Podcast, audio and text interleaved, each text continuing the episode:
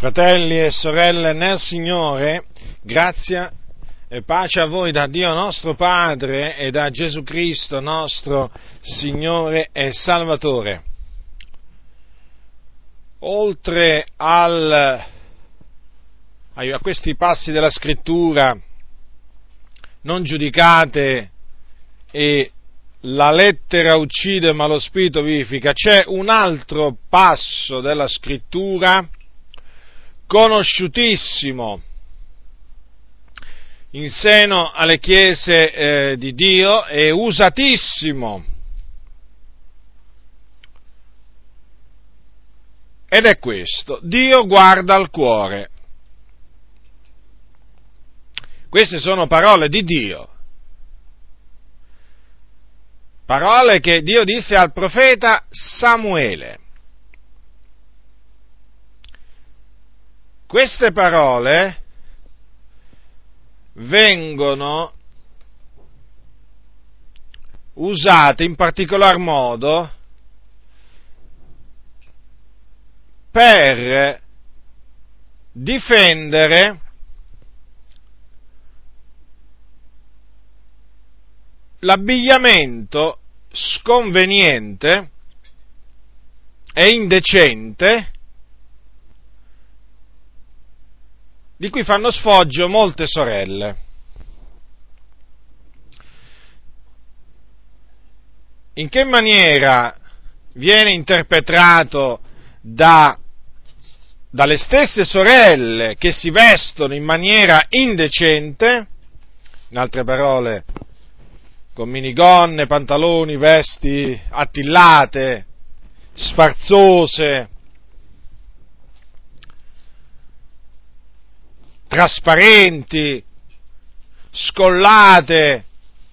Poi naturalmente bisogna anche parlare dei gioielli, del trucco, delle capigliature strane, insomma, tutto quello che fa parte dell'abbigliamento e dell'ornamento della donna. Come dunque vengono interpretate queste, queste parole che Dio disse al profeta Samuele? Vengono interpretate in questa maniera. Fratello, Dio non presta attenzione a come ci vestiamo, perché Dio guarda al cuore. E naturalmente eh, questa interpretazione non è usata solamente dalle dalle dirette interessate, cioè da quelle sorelle che usano questo abbigliamento, usano adornarsi in questa maniera. Ma viene anche usata questa interpretazione, data appunto a queste parole, da molti pastori, sì, molti pastori, i quali se non lo dicono chiaramente, lo fanno capire chiaramente, che alla fin fine una sorella, la figliola di Dio, può anche vestirsi come vuole, come gli pare piace, perché Dio non presta attenzione a come una donna si veste, no, perché Dio guarda il cuore. Come stanno dunque le cose? Come stanno dunque le cose alla luce della Sacra Scrittura? Perché naturalmente noi facciamo riferimento alla Sacra Scrittura. È questo il significato corretto di queste parole, cioè Dio guarda il cuore? È questo quello che Dio ha voluto dire dicendo queste parole al profeta Samuele? Alla luce di quello che è scritto, possiamo affermare con ogni franchezza e con ogni sicurezza che questo significato di cui, appunto, di che appena eh, vi ho citato, dato alle parole Dio guarda il cuore, è un significato falso è un significato che è scaturito dalla mente del seduttore di tutto il mondo, che è il diavolo, Satana, l'avversario. Perché è proprio in virtù, è proprio tramite questo significato errato dato a queste parole che il diavolo è riuscito a introdurre e a far sì che prende, facessero radici questi modi di vestire, modi di abbigliamento, modi di vestire femminili che sono sconvenienti, ha fatto sì che fossero introdotti e si radicassero in mezzo alla Chiesa di Dio. Naturalmente noi lo sappiamo che il diavolo è l'avversario. E in quanto è avversario, lui avversa tutto ciò che è giustizia, santità, verità, tutto ciò che è luce, il diavolo detesta. Dunque non c'è di che meravigliarsi se facendo appiglio a queste parole è riuscito, è riuscito appunto a far credere a molte sorelle, a molti pastori, non importa come una donna si veste, tanto Dio guarda il cuore, è astuto, sedusse Eva con la sua astuzia. Vedete, l'astuzia è qualche cosa che noi cristiani dobbiamo abborrire. State molto attenti a quelli che vi dicono che Gesù ha detto che noi dobbiamo essere astuti come i serpenti. Gesù non ha detto che noi dobbiamo essere astuti come i serpenti, ma prudenti come i serpenti. La prudenza è qualcosa di completamente differente dall'astuzia. L'astuzia è dal diavolo. E ne abbiamo molte prove nella Sacra Scrittura di come il diavolo è riuscito a ingannare con l'astuzia molte persone, tra cui appunto la prima persona che è riuscita a ingannare è stata Eva, con la sua astuzia è riuscita a ingannarla. E guardate un po' chi è andato a sedurre, è andato a sedurre la donna, non l'uomo, ma la donna. E tuttora il diavolo cerca di sedurre in particolar modo la donna, perché sa che una volta sedotta la donna può sedurre tranquillamente il marito della donna e di fatti voi sapete che una volta che Eva è caduta nella trasgressione, poi ha trascinato nella trasgressione suo marito Adamo e così avviene ancora oggi. Il diavolo è riuscito a sedurre molte sorelle facendogli credere che non importa, non importa tu come ti vesti, il Dio guarda il cuore. Naturalmente, essendo stata sedotta, questa sorella cosa farà? Sedurrà pure il marito, cercherà di sedurre pure il marito. Marito mio, se tu mi ami, fammi vestire come voglio. D'altronde, non lo sai che Dio guarda il cuore? E naturalmente ci sono mogli di pastori che hanno sedotto i loro mariti e quindi ci sono pastori che essendo stati sedotti predicano dal pulpito, chiaramente, o diciamo, in maniera non chiara ma comunque comprensibile, che alla fin fine non importa come si veste una donna, una donna, una donna che fa professione di pietà. E dunque io oggi voglio con l'aiuto del Signore, mediante le sacre scritture, distruggere questo ragionamento che viene fatto appoggia- da molti nelle chiese evangeliche appoggiandosi appunto a queste parole Dio guarda il cuore. Perché non è questo il significato. Non è questo il significato corretto di queste parole. Questo è un significato arbitrario dato a quelle parole. Perché, come vi dimostrerò fra poco, innanzitutto, quando Dio disse quelle parole a Samuele intendeva dire un'altra cosa. E poi, come vedremo ancora in appresso, il Dio si cura, il Dio guarda pure a come una donna si veste.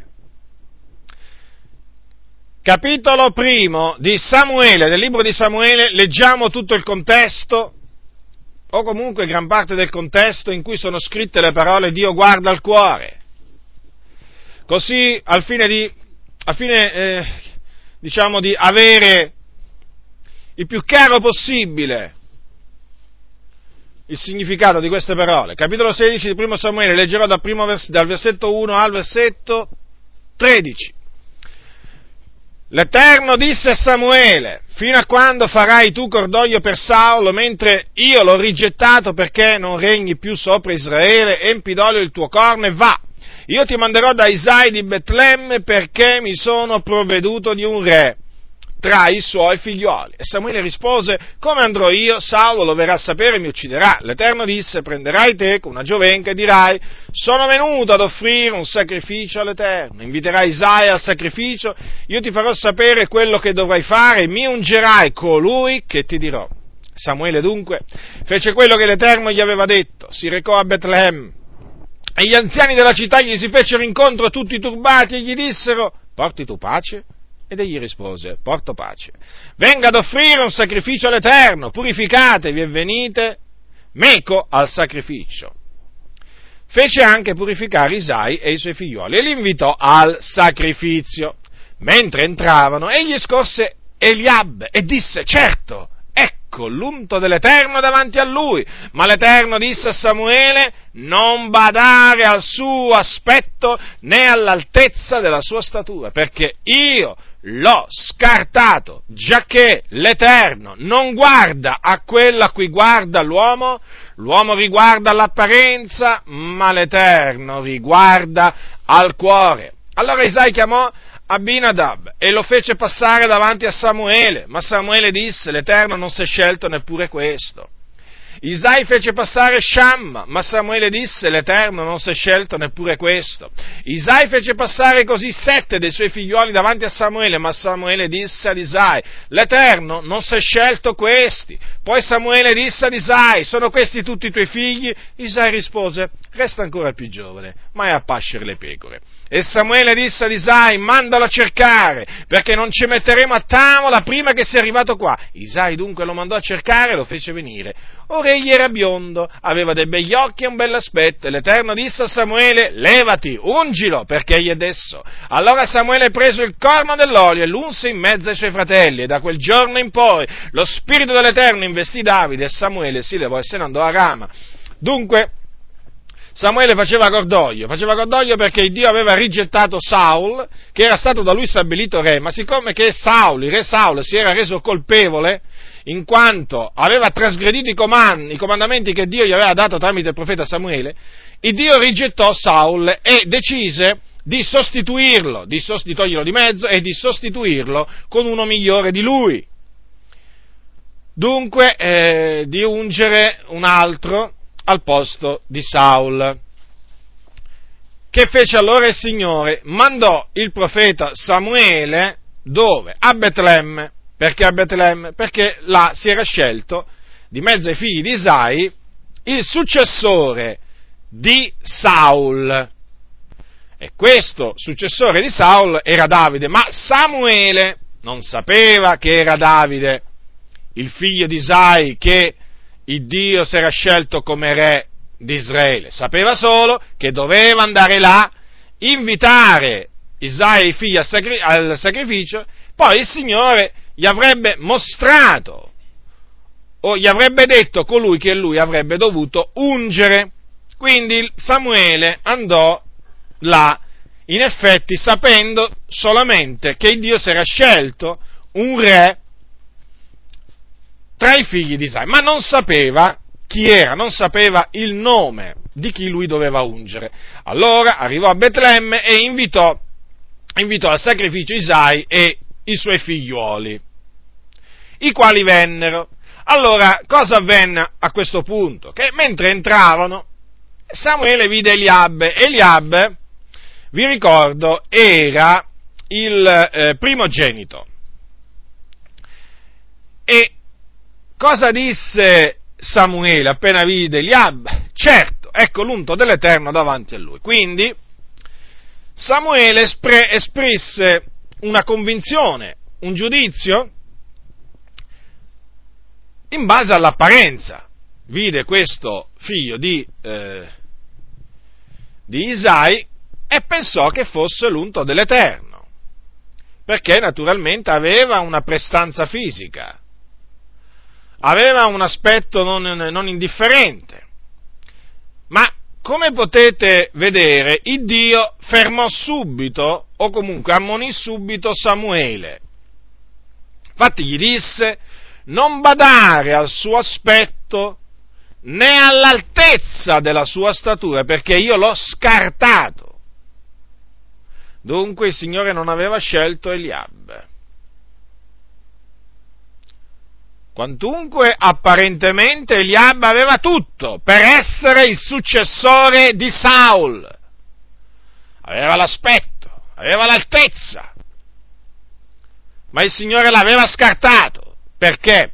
Perché il Signore, e qui naturalmente viene il passo che Dio guarda al cuore, il Dio non sceglie in, qualcuno in base al suo aspetto esteriore o in base alla sua altezza, alla sua prestanza fisica.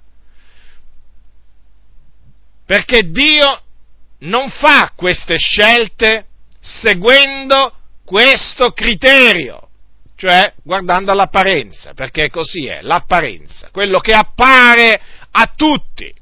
No, il Dio non sceglie in base all'apparenza, ma in base al cuore. Perché, vedete il Signore poi cosa gli ha detto a Samuele? Giacché, cioè poiché, perché l'aveva scartato? A Eliab il Signore? Perché il Signore non guarda a quello a cui guarda l'uomo. L'uomo guarda l'apparenza, l'esteriore e dà dei giudizi, spesso in base all'apparenza, ma Dio riguarda al cuore. E dunque il Dio guarda a qualche cosa a cui l'uomo non può guardare, non può conoscere, perché Lui è colui che scruta i cuori e le reni degli uomini e dunque solo lui può fare delle scelte infallibili. Perché lui conosce il cuore e di fatti Davide è chiamato un uomo secondo il cuore di Dio. Dunque, quando Dio disse a Samuele che lui non guarda quello a cui guarda l'uomo, volle dire che Dio non guarda l'apparenza, l'esteriorità, intesa però come aspetto esteriore, altezza, prestanza fisica. Ma lui guarda al cuore, quindi ai sentimenti che ci sono nel cuore dell'uomo a com'è il cuore dell'uomo.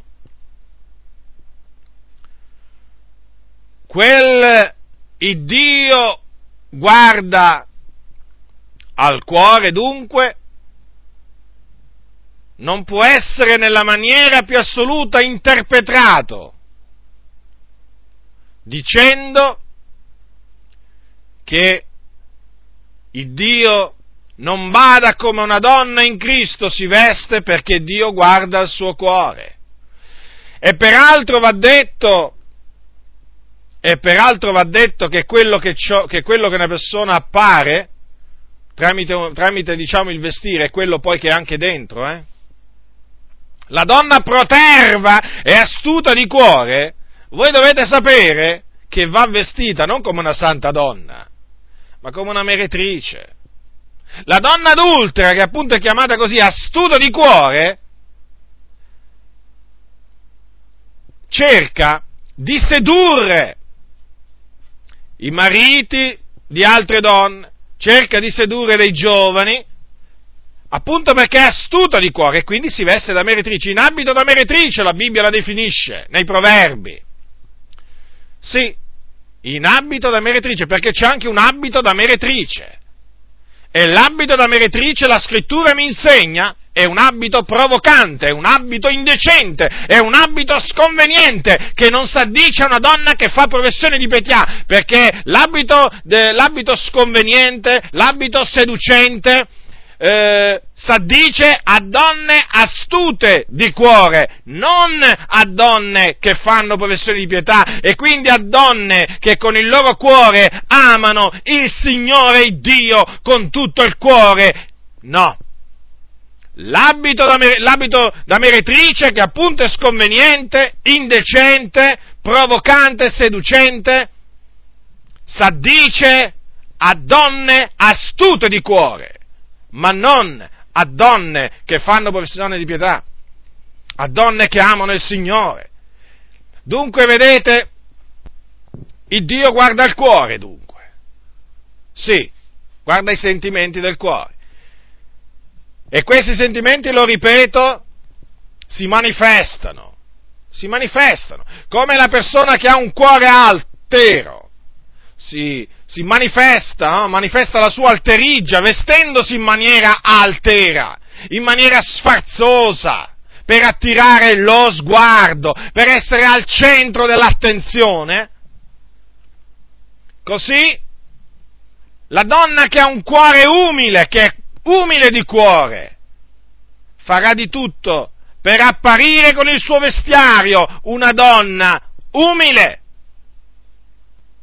una donna che si abbassa, non che si innalza, una donna santa e non una donna giù e non una donna astuta.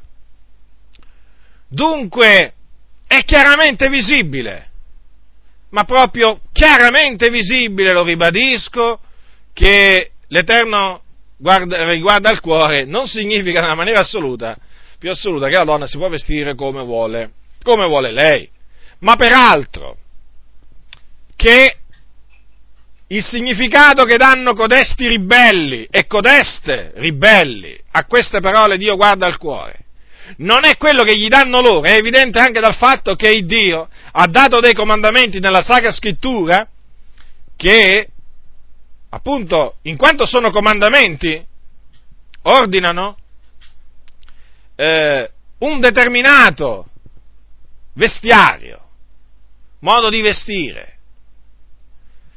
Per esempio, già nella legge il Signore aveva detto queste parole capitolo 22 del Deuteronomio, versetto 5.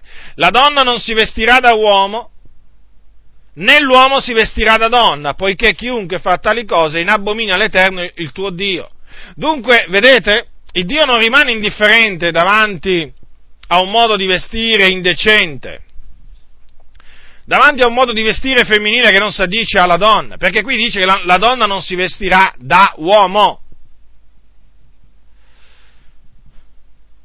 Queste parole fanno capire che già migliaia e migliaia e migliaia di anni fa il modo di vestire di una donna si contraddistingueva da quello di un uomo e viceversa, perché altrimenti non avrebbe avuto senso, non avrebbero avuto senso queste parole di Dio, la donna non si vestirà da uomo, se l'abbigliamento era uguale, ma già a quel tempo l'abbigliamento era diverso ed è stato sempre diverso nel corso della storia. Purtroppo però, purtroppo però c'è stato sempre qualcuno che ha voluto, che per esempio ha voluto sempre far vestire la donna da uomo e l'uomo da donna, è il diavolo, che vuole sempre creare confusione, sovvertire l'ordine stabilito da Dio.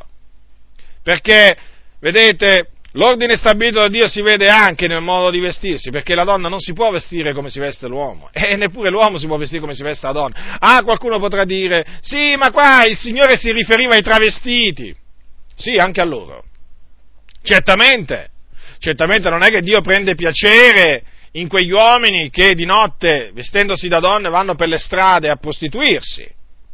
Ma no, ma certamente fanno una cosa che in abominio a Dio, anzi fanno due cose in abominio a Dio, si vestono da donna questi uomini e poi vanno pure a prostituirsi. Ma il fatto anche che qui c'è scritto che la donna non si vestirà da uomo, come si veste l'uomo?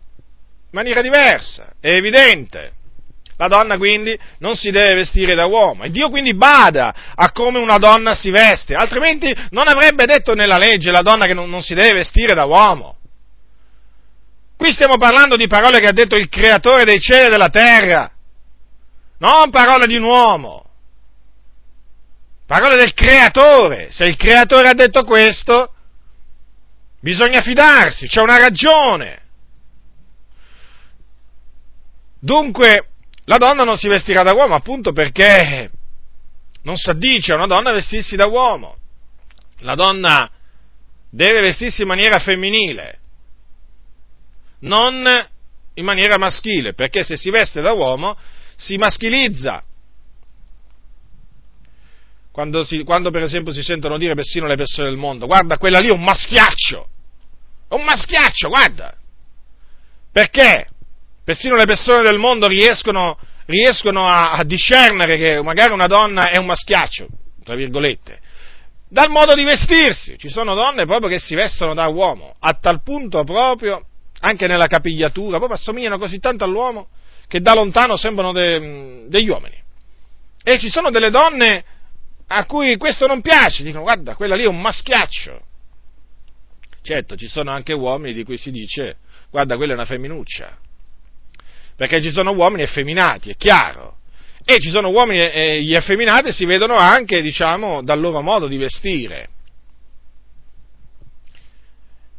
E ambedue questi modi di eh, vestire non sono graditi al Signore, quindi Dio guarda al modo in cui ci vestiamo e come se guarda. Chiaramente io metterò l'enfasi sul vestimento femminile perché sappiamo benissimo che la persona tra i due sessi eh, eh, che più facilmente si lascia sedurre dal nemico è la donna, è la donna, è lei che si lascia trascinare maggiormente dietro la moda, dietro questi, dietro questi, vestiti appariscenti, provocanti, seducenti. È un dato di fatto questo, incontrovertibile. Certo, c'è anche la moda maschile, che diciamo tende mm, una parte della, donna, della, della moda maschile a, effem, a feminizzare eh, l'uomo, e anche questo naturalmente condanniamo e chiaramente esortiamo i fratelli a non a non seguire questa, questa, moda, a non vestirsi come delle, come delle, donne, a non mettersi abiti che eh, li rendono diciamo, più, più, donne che, eh, più, donne che, uomini. Eh, ora, questo passo della legge fa chiaramente capire che Dio bada, bada come una donna si veste. Ma ci sono altri due ci sono altri passi della Sacra Scrittura che fanno chiaramente capire che Dio presta molta attenzione all'abbigliamento femminile. Allora leggerò alcuni passi da Primo Timoteo e dalla, dalla prima epistola di Paolo a Timoteo e dalla prima epistola di Pietro, dell'Apostolo Pietro. Quindi leggerò le parole da due epistole che sono state scritte rispettivamente da due apostoli. Il primo, Paolo, l'apostolo dei Gentili.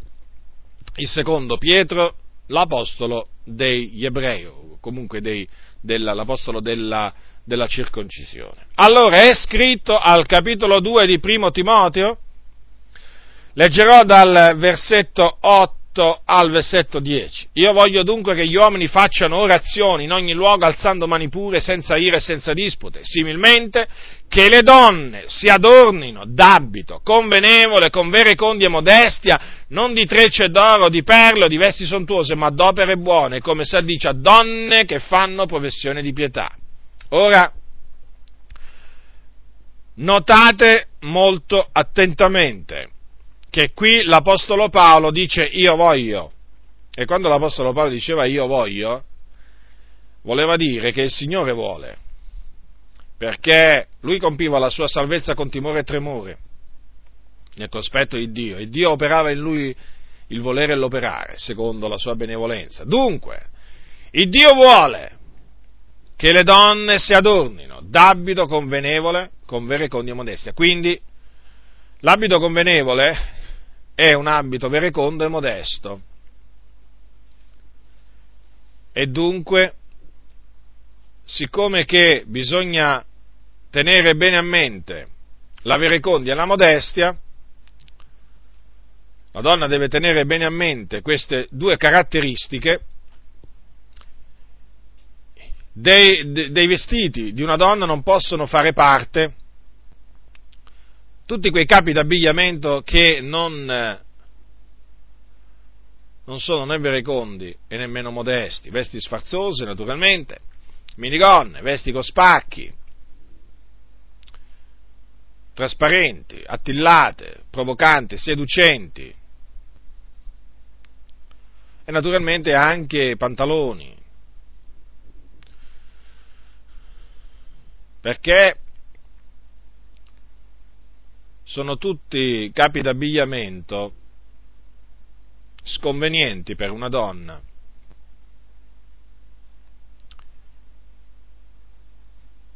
E oltre a ciò, la donna non si deve intrecciare i capelli, non deve mettersi addosso oro, perle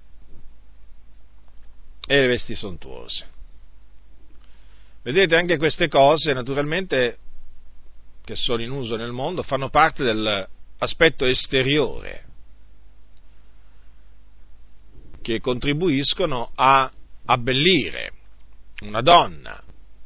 L'Apostolo Paolo lo sapeva bene questo perché anche a suo tempo esistevano queste cose. L'Apostolo Paolo conosceva bene quel passo che Dio guarda al cuore, ma vedete, per lo Spirito ha dato questo comandamento.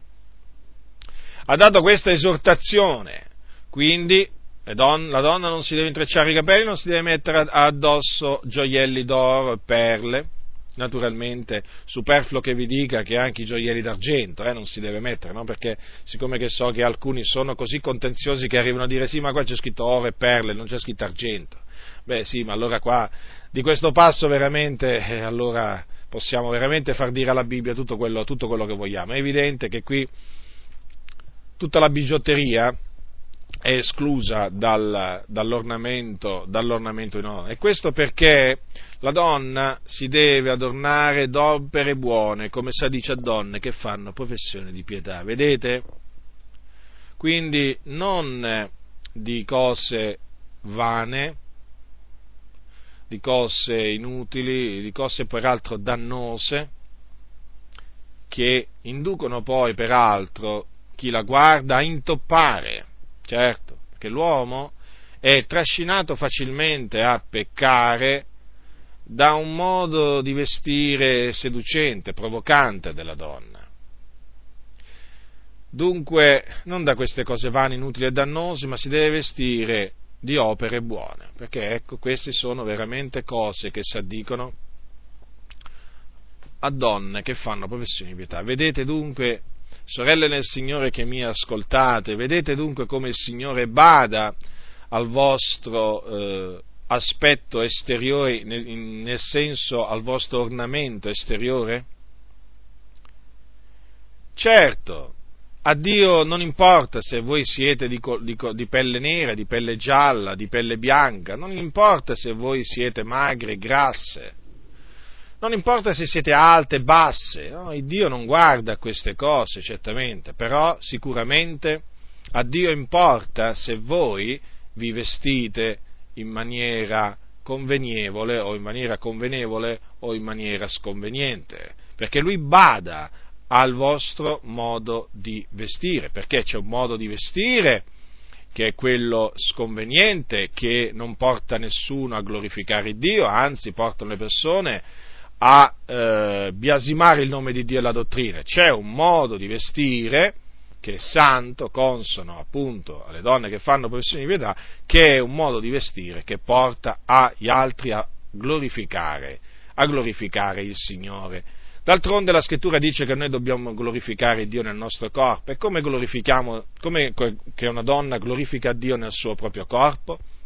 Appunto, glorifica il Signore nel suo proprio corpo vestendosi, vestendosi in maniera convenevole, con verecondia e modestia. E questo lo deve fare, e questo lo deve fare per amore del Signore, ma anche per amore eh, del suo prossimo, perché, lo ripeto, il prossimo nel vedere una donna eh, vestita in maniera indecente è facilmente trascinato, facilmente trascinato a eh, cominciare a pensare delle cose malvagie e spesso anche a eh, agire in maniera malvagia verso, verso la donna. Perché, vedete, il, l'abito è stato riconosciuto persino da dei sociologi, l'abito parla, non mi stancherò mai di dirlo questo, l'abito parla, quello che noi ci mettiamo addosso parla, dà un messaggio. E come avete potuto notare voi, ci sono eh, nella società persone che parlano con il loro modo di vestire.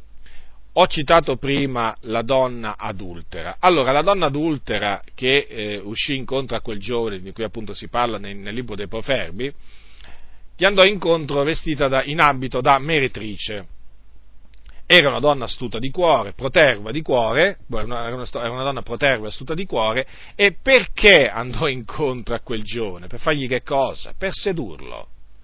Quindi do, la donna proterva astuta di cuore usa il, suo, il linguaggio del suo vestito, in questo caso vestito da meretrice, per eh, trascinare il, la sua vittima, perché di, di, vittima dobbiamo parlare, la sua vittima prescelta da lei, dietro a lei.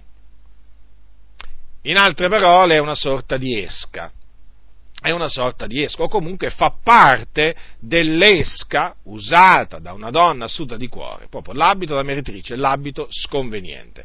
Ma così questo naturalmente non si può applicare non solo alle donne adultere, ma anche eh, alle meretrici. Infatti è chiamato, avete visto, abito da meretrice? Sì, perché le meretrici, come voi sapete, perché d'altronde ci sono molte meretrici per le strade, per le strade d'Italia, eh, sono vestite non in maniera casta, in maniera convenevole, ma in maniera seducente. Eh, e questo naturalmente perché loro devono attirare l'attenzione dell'uomo, devono provocarlo, provocare i suoi sensi, attirarlo a loro. E sanno che un determinato modo di vestire, un certo eh, modo appunto di abbigliarsi, tende a portare l'uomo dalla loro parte e ci riescono, bisogna dire che ci riescono. Dunque, vedete, il, l'abito, eh, l'abito a seconda del suo, diciamo, delle sue caratteristiche ha un, ha un, linguaggio, ma d'altronde questo si vede anche in tanti altri campi, per esempio ci sono dei, ci sono dei, dei ragazzi eh, dei ragazzi che fanno parte di certi, gruppi, di, di certi gruppi che hanno un modo di vestire eh, particolare che si contraddistingue, diciamo, per i colori, eh, magari per, per, altre cose. Eh, e con questo loro, eh, con questo loro vesti- modo di vestire vogliono trasmettere alla società intorno a loro un messaggio di, anti, eh, di anticonformismo e quindi un messaggio di ribellione. È un dato di fatto questo, ne parlano persino i sociologi.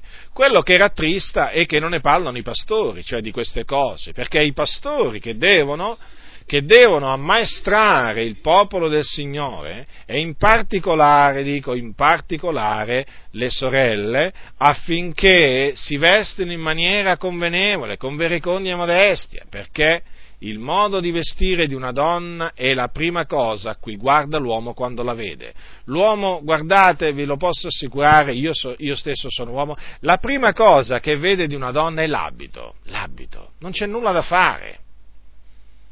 Perché da come si presenta una donna vestita, l'uomo subito si fa un'idea, un'idea di quella donna. È vero, qualcuno potrebbe dire l'abito non fa il monaco, è vero, però comunque sia il monaco deve sempre portarlo quell'abito.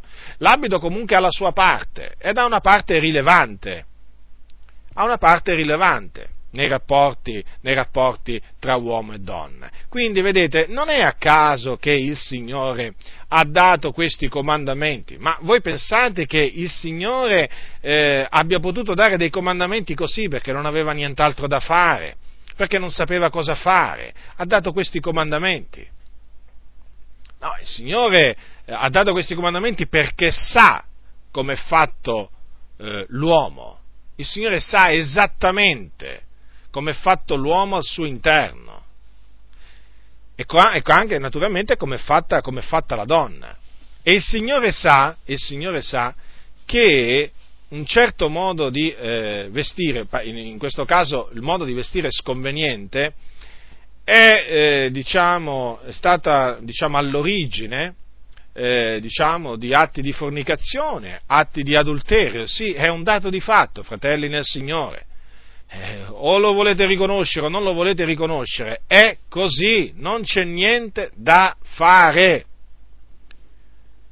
Dunque, per non indurre a peccare il prossimo, tu sorella, devi conformarti a quello che dice la Sacra Scrittura. Quindi devi sbarazzarti di tutti quei capi d'abbigliamento che finora ti sei messo addosso e che non sono né verecondi né modesti. Perché? Perché così Dio, così Dio vuole. E naturalmente assieme a questi abiti eh, non verecondi e, e, ehm, e diciamo alteri e sfazzosi, chiaramente devi sbarazzarti del trucco, dei gioielli, eh, dell'intrecciatura dei capelli, se l'intrecciatura dei capelli fa parte appunto del, del, tuo, del tuo ornamento esteriore. E tutto ciò per glorificare Dio nel tuo corpo. Sei stato comprato a prezzo, sorella nel Signore, pure tu. Quindi pensa a glorificare Dio nel tuo corpo. Presta le tue membra al servizio della giustizia e non della vanità come facevi quando eri sotto la potestà delle tenebre.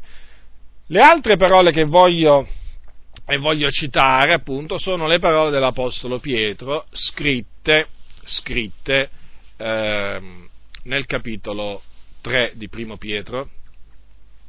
Pa, eh, L'Apostolo Pietro dice così, dice così alle sorelle, ehm, alle sorelle sposate, naturalmente è bene precisarlo questo, eh, infatti dice parimente al versetto 1, voi mogli siate soggetti ai vostri mariti, ecco. Qui si rivolge sì alle donne, alle donne sposate, però è chiaro che l'ornamento esteriore eh, deve essere santo sia per le donne sposate che per le nubili, che per le vedove, che per le divorziate non è che Dio ha dei riguardi personali a tale riguardo. Allora, dice l'Apostolo Pietro, leggerò dal versetto 3 al versetto 6, il vostro ornamento non sia l'esteriore, che consiste nell'intrecciatura dei capelli, nel mettersi attorno dei gioielli d'oro, nell'indossare vesti sontuose, ma l'essere occulto del cuore fregiato, dell'ornamento incorruttibile dello spirito benigno e pacifico che agli occhi di Dio è di gran prezzo. E così infatti si adornavano una volta le sante donne speranti in Dio, stando soggette ai loro mariti, come Sara che obbediva ad Abramo, chiamandolo Signore, della quale voi siete ora figliuole, se fate il bene non vi lasciate turbare da spavento alcuno. Quindi vedete l'Apostolo Pietro, quindi eh, ebreo anche lui di nascita, come Paolo, che conosceva molto bene il passo Dio guarda al cuore, ha dato un comandamento molto chiaro a riguardo dell'ornamento della donna. Ha detto che non deve essere l'esteriore. E in che cosa consiste questo ornamento esteriore? Nell'intrecciarsi i capelli, quindi vedete, conferma quello che ha detto l'Apostolo Paolo, quando ha detto appunto né di trecce. Consiste nel mettersi attorno dei gioielli d'oro, notate? Che conferma pienamente quello che ha detto l'Apostolo Paolo quando ha detto né d'oro di perle? Nell'indossare vesti sontuose, avete notato ancora una volta, conferma l'Apostolo Paolo quando dice né di vesti sfarzose?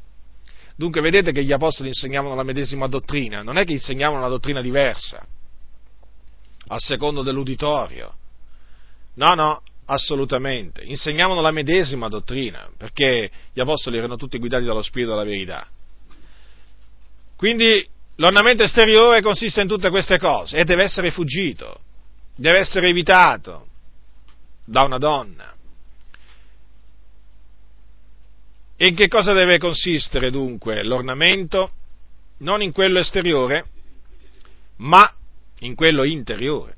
Infatti dice, l'essere occulto del cuore fregiato, dell'ornamento incorruttibile, dello spirito benigno e pacifico che agli occhi di Dio è di gran prezzo. Quindi la donna eh, deve ornare il proprio cuore di benignità, di pace. E queste cose agli occhi di Dio sono di gran prezzo. E difatti così si adornavano una volta le sante donne speranti in Dio. Come Sara, che era la moglie di Abramo, gli ubbidiva, e vorrei ricordarvi che Sara era la moglie di un uomo ricco, non era la moglie di un uomo povero, eh? E Abramo aveva anche dell'oro, possedeva anche dell'oro. Eppure, vedete, la scrittura dice che Sara, Sara non, non si adornava, o comunque l'ornamento di Sara non era l'esteriore e quindi non consisteva in gioielli d'oro, non aveva gioielli d'oro addosso, quantunque se li poteva permettere avendo Abramo come suo marito che era ricco.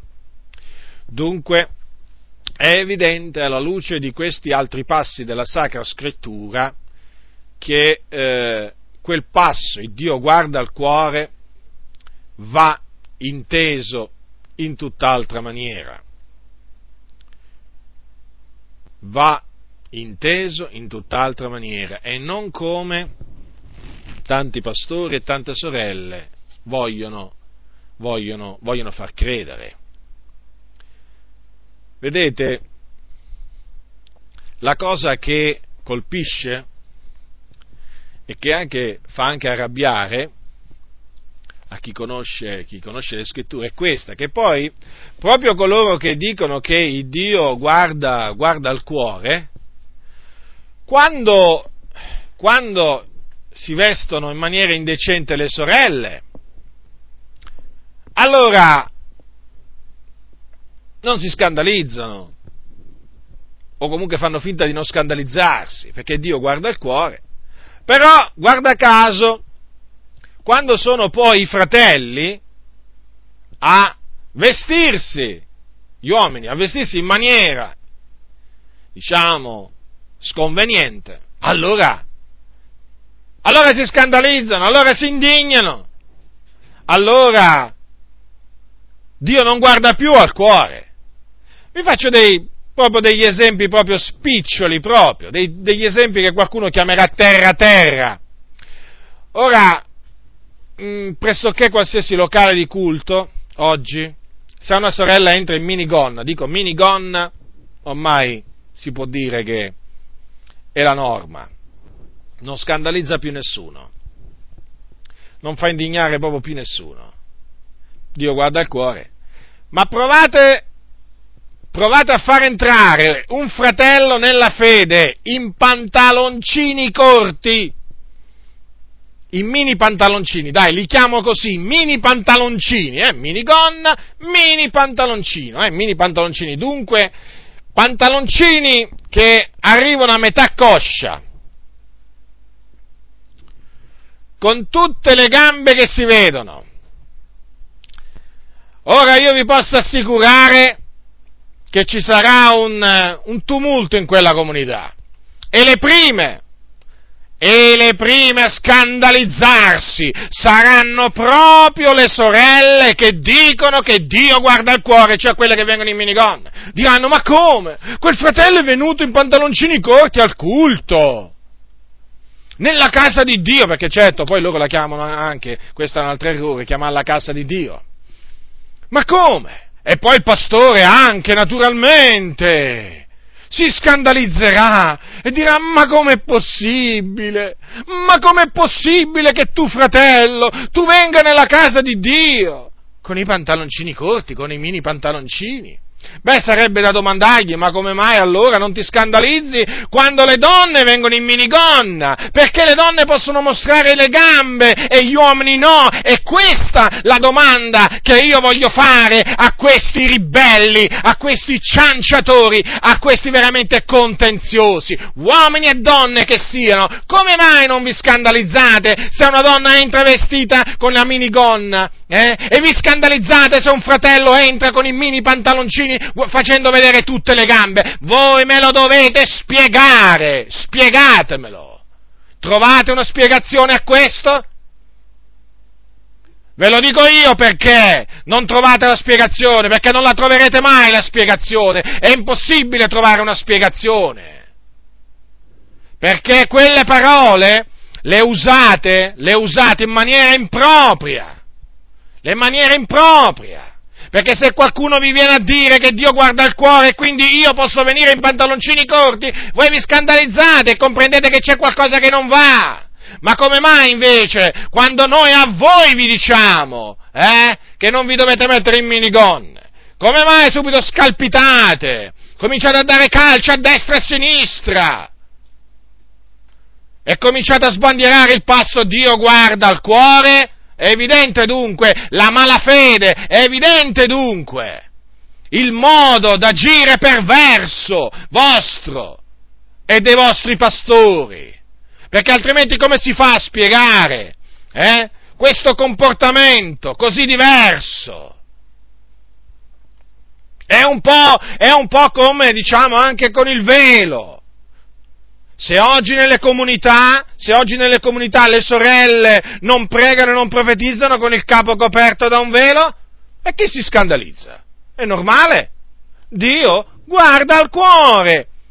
Ma provate, provate eh, in quella stessa comunità, eh, provate in quella stessa comunità a far entrare dei fratelli eh, con un cappello sulla testa eh, provate a vedere dei fratelli in quella stessa comunità, con quello stesso pastore, eh, che ha predicato che Dio guarda il cuore, provate, eh, provate, provate a far entrare dei fratelli che si mettono a pregare, a profetizzare, con il capo coperto da un foulard o da un, o, o da un cappello, eh, o da un passamontagna, io vi posso assicurare che comincerà a esserci un mormorio, un bisbiglio, sia tra le sorelle ribelli che non si mettono il velo e sia naturalmente da parte del pastore. Succede qualche cosa, chissà perché succede qualche cosa, è stato infranto un comandamento di Dio, sì, nel caso dell'uomo è stato, sì, infatti è un'infrazione quella, perché l'uomo, l'uomo non deve pregare con il capo coperto, ma con il capo scoperto, perché è immagine e gloria di Dio.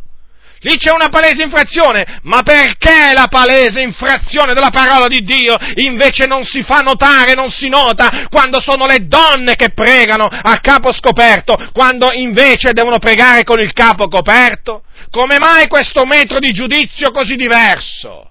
Come mai? Come mai voi che sbandierate a destra e a manca, il Dio guarda al cuore, fate una parzialità nella vostra mente? Esaminate le vostre vie, considerate attentamente quello che vi sto dicendo. Com'è possibile? Perché siete diventati dei giudici dai pensieri malvagi, dai pensieri ingiusti. Ecco, ecco spiegato perché. Perché quando vi fa comodo il Dio guarda al cuore, quando non vi fa comodo il Dio non guarda più al cuore. Dunque è evidente è evidente che anche quelli che sbandierano eh, il passo, famoso passo Dio guarda al cuore, poi naturalmente si trovano in grande difficoltà, in imbarazzo, in estremo imbarazzo, quando devono spiegare perché Dio non guarda al cuore nel momento in cui un, un fratello viene in pantaloncini al culto. Perché se la cosa è valida per la donna, perché non deve essere valida per l'uomo? Eh? Con il vero è la stessa cosa. Se Dio guarda il cuore nella donna, perché non guarda il cuore nell'uomo? E dunque, fratelli nel Signore, che da una vita sentite che Dio guarda il cuore, la prossima volta che sentirete menzionare queste parole, eh, ma vi esorto, ma vi esorto di cuore, eh, a prendere le sacre scritture e a mettergliele davanti a questi fratelli che appunto ripetono queste parole senza comprendere quello che dicono. Senza comprendere quello che dicono. D'altronde che c'è da meravigliarsi? Oggi tanti dicono delle cose che non capiscono. Dicono delle cose che non intendono, certo, perché ormai, ve l'ho detto, certi credenti sono come i pappagalli. Ripetono ripetono perché hanno sentito, ma non è che si sono mai premurati di andare a vedere se, se, quello che stanno ripetendo è scritturale, se il significato che gli danno a quello che stanno dicendo è scritturale o meno. No! L'ha detto il pastore. Avete mai sentito dire l'ha detto il pastore? È come quei credenti che dicono l'ha detto la televisione. È come se avesse detto Dio, no? L'ha detto la televisione, quindi l'ha detto Dio. L'ha detto il pastore, quindi l'ha detto Dio. No? Andiamo a esaminare, andate a esaminare, fratelli nel Signore, se le cose stanno veramente così.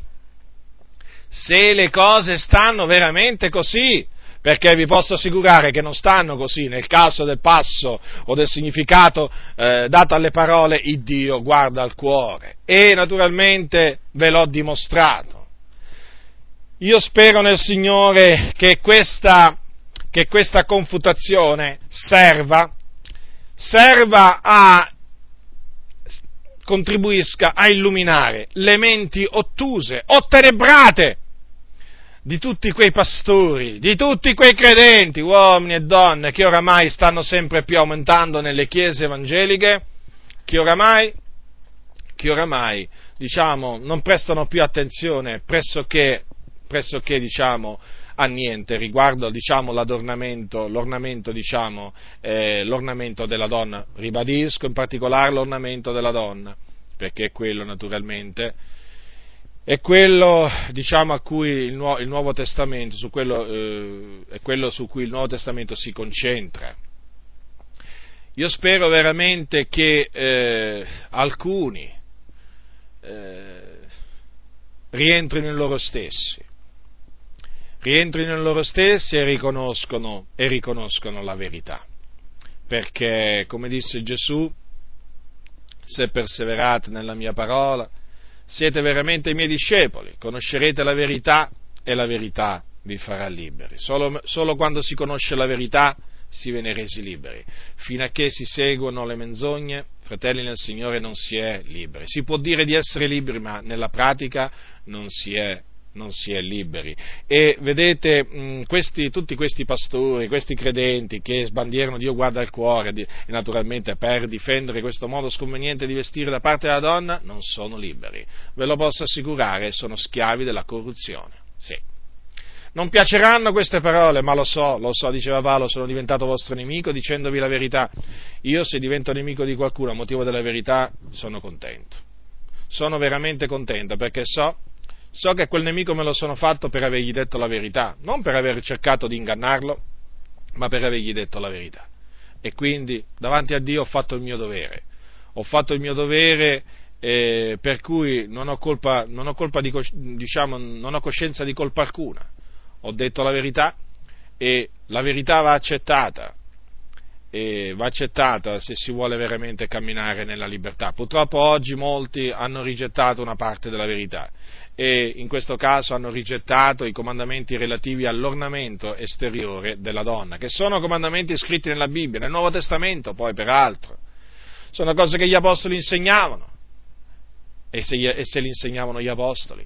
E se Paolo diceva a Timoteo, ordina queste cose, insegnala, insegnale, eh, voglio dire, vuol dire che lui ci teneva che queste cose fossero, fossero, insegnate. Se gli ha detto ti scrivo queste cose affinché tu sappia come bisogna comportarsi nella casa di Dio, evidentemente, secondo l'Apostolo Paolo, era importante che i fratelli sapessero queste cose. E difatti lui, le, lui trasmetteva questi comandamenti e voleva che gli altri trasmettessero questi comandamenti relativi, relativi all'ornamento esteriore della donna. Quindi, fratelli nel Signore, rigettate, per concludere, rigettate falsa, quel falso significato dato alle parole Dio guarda al cuore e eh, proclamate, proclamate, quello che dice la Sacra Scrittura, proclamatelo con ogni franchezza a riguardo dell'ornamento esteriore della donna. Fatelo per il bene vostro e per il bene di quelli che vi ascoltano.